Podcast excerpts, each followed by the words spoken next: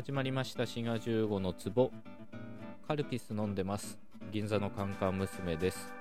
今回はお便りをいただいているのでそちらをお答えしていこうと思います。こちらりょうすけさんからいただきました。ギフトと一緒にいただきました。ありがとうございます。えー、こちらはシャープ162のトークに対する感想とご質問ですね、えー、バドミントンがバドミントンって言われがちですねみたいなトークですねバドミントンに燃えていた中高生の頃バドミントンですと周りに言いまくっていたのですがああそういうことなのねと納得しましたとても説得力あるご説明でしたまあ、濁音が連続しづらいみたいな話を、えー、そこでしてます。まあ、また後でお話しします。えー、もしかしたら、バーとそれに続くドの連続に限定される現象なのかなと考えています。例えば、アドバイスやアドバルーンは、バーがハーとはならないですよね。一方、ビールの銘柄のバドワイザーやポケモンのバドレックス、あ、これ知らんわ。はツイッター上でバトワイザー、バトレックスと濁音の連続を避けたと思われるとバージョンが見られます。有声良心破裂音、えー、唇の音ですね、えー、つまり馬行の音に有声死形破裂音、歯茎音だから、えー、打行ですね、が後続しない合理的な説明ができそうでできないところで今日のところは立ち止まっています。志賀さんがこの収録の後何か新しいことをお考えでしたら何かの折にお話しくださいね。いつもありがとうございます。ということで、えー、涼介さんどうもありがとうございます、えー、この収録の後つまりシャープ162を撮った後にまあちょっと考えたことはあってですね。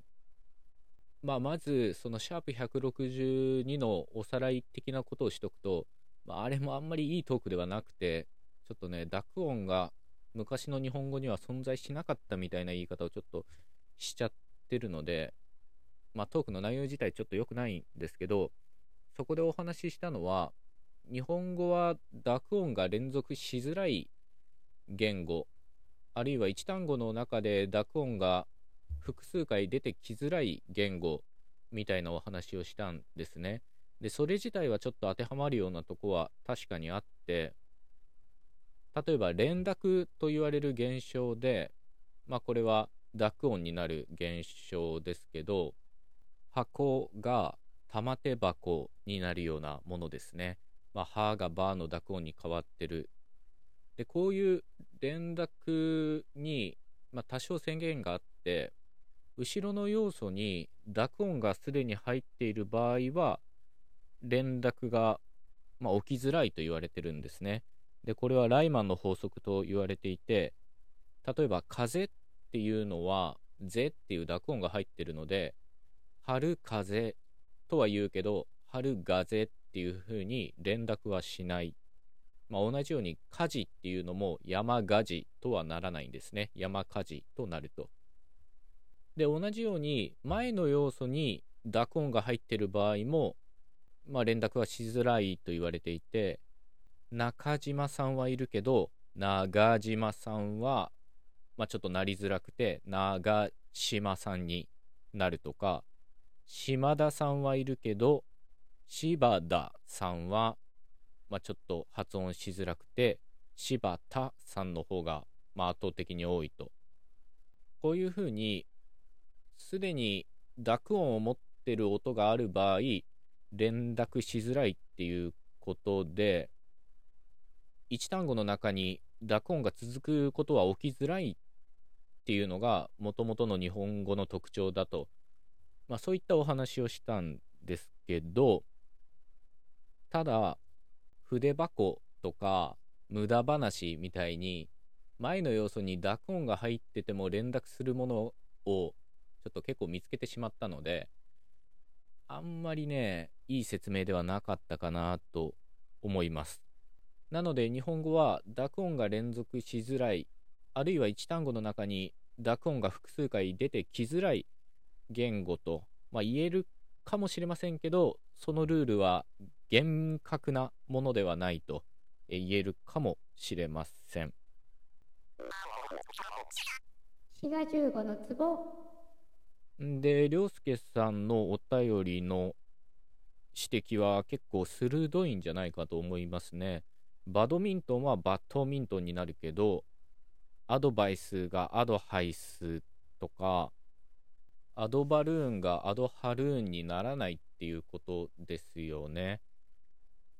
つまり、馬行に関しては、濁音の連続を避けて、静音になるってことが起こらないということです。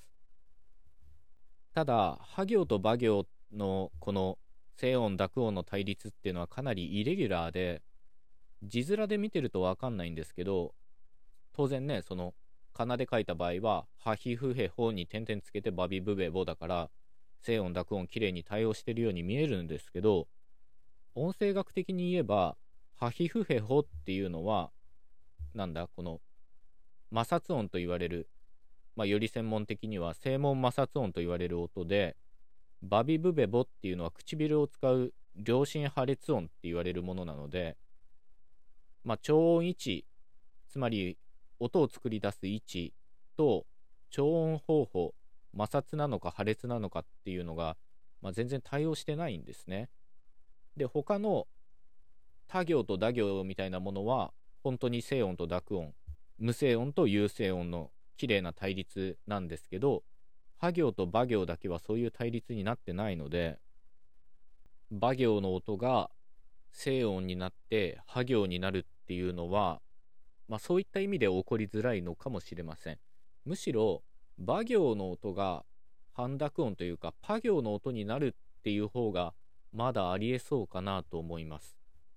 バビブベボーとパピプペポーだったら、発音の位置も、発音の方法も、発音の位置は唇だし、発音の方法は破裂音だしっていうことで、まあ、ある意味ちゃんとしたペアになってるんですよね。で、事実ね、メジャーリーグの野球選手で、タイカッブっていう選手がいたんですけど、この選手の名前がタイカップっていう風に表記されることもあるんですね。なので、何が言いたいかというと、バビブベボという濁音に対する静音は、まあ確かに日本語の中では、ハ行ということになってるんですけど、音声学的に言えば、半濁音のパピプペポの方が、まあある意味でちゃんとしているっていうことなんですね。滋賀15の壺はい。というわけで、りょうすけさんのお便りにお答えしているようで、明確な答えは出てないんですけど、まあ日本語の中で濁音っていうのはかなり面白い位置を占めてると思います。いろいろ連絡に制限があったりとか、濁音の連続を避けたりとか、まあいろんな現象が見られますけど、まああんまり厳密とも言えないというかね、例外的なものもたくさん見つかるということです。まあでもバドミントンはだいぶバドミントンってね言われるようになったのでまあ、競技やってる身としてはね、良かったなと思います。えー、ここで一つ宣伝なんですけど、いつもこの番組で冒頭、その自己紹介の挨拶をやってますよね。毎回滑ってるやつ。滑ってるってないよね。この冒頭でやってる挨拶をつぶやくツイッターのアカウントを作ったので、まあ、しょうもないといえばしょうもないんですけど、よろしかったらそちらもフォローしていただけると嬉しいです。まあ、リスナーの方しかフォローすることはないと思うので、ぜひよろしくお願いします。それではまた次回お会いいたしましょう。お相手は滋賀15でした。